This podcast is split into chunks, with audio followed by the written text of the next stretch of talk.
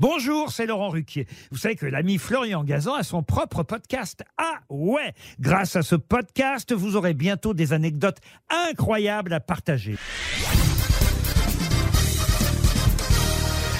Salut, c'est Florian Gazan. Dans une minute, vous saurez pourquoi toucher du bois est censé porter chance. Ah ouais? Ouais, quand on veut qu'un vœu se réalise ou qu'on ait de la chance, quand on n'a pas un trèfle à quatre feuilles sous la main ou un fer à cheval, on cherche du bois, une porte, une table ou au pire notre crâne, ce qui ne nécessite pas au préalable pour que ça fonctionne, je précise, d'avoir la gueule de bois. Cette coutume, cette superstition, eh bien ça fait plus de 2600 ans qu'on la pratique. Ah ouais?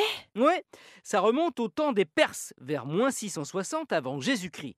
Comme il fallait du bois pour allumer une flambée, ils étaient persuadés qu'Atar, le génie du feu, résidait dans le bois. Donc le toucher servait à s'attirer ses bonnes grâces.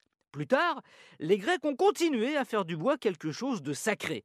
Tout simplement car ils avaient remarqué que la foudre frappait les arbres. Et comme pour eux, les éclairs étaient une manifestation de Zeus, toucher le bois, c'était une façon de montrer son respect au Dieu suprême. Pour les chrétiens aussi, le bois avait une valeur divine. Ah ouais Ouais, ils ont récupéré cette tradition païenne pour la coller sur Jésus-Christ, crucifié sur une croix en bois.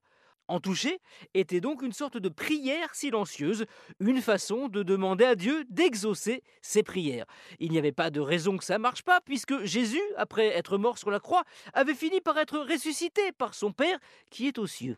Notez cependant que dans l'espoir d'être exaucé, on ne traite pas le bois de la même manière partout. En France, on le touche, en Allemagne, on le tape trois fois, en Pologne aussi une seule fois, mais il faut surtout que ce bois soit peint. Quant aux Italiens, eux qui sont pourtant parmi les plus croyants au monde, ce n'est pas du bois qu'ils touchent, mais du fer.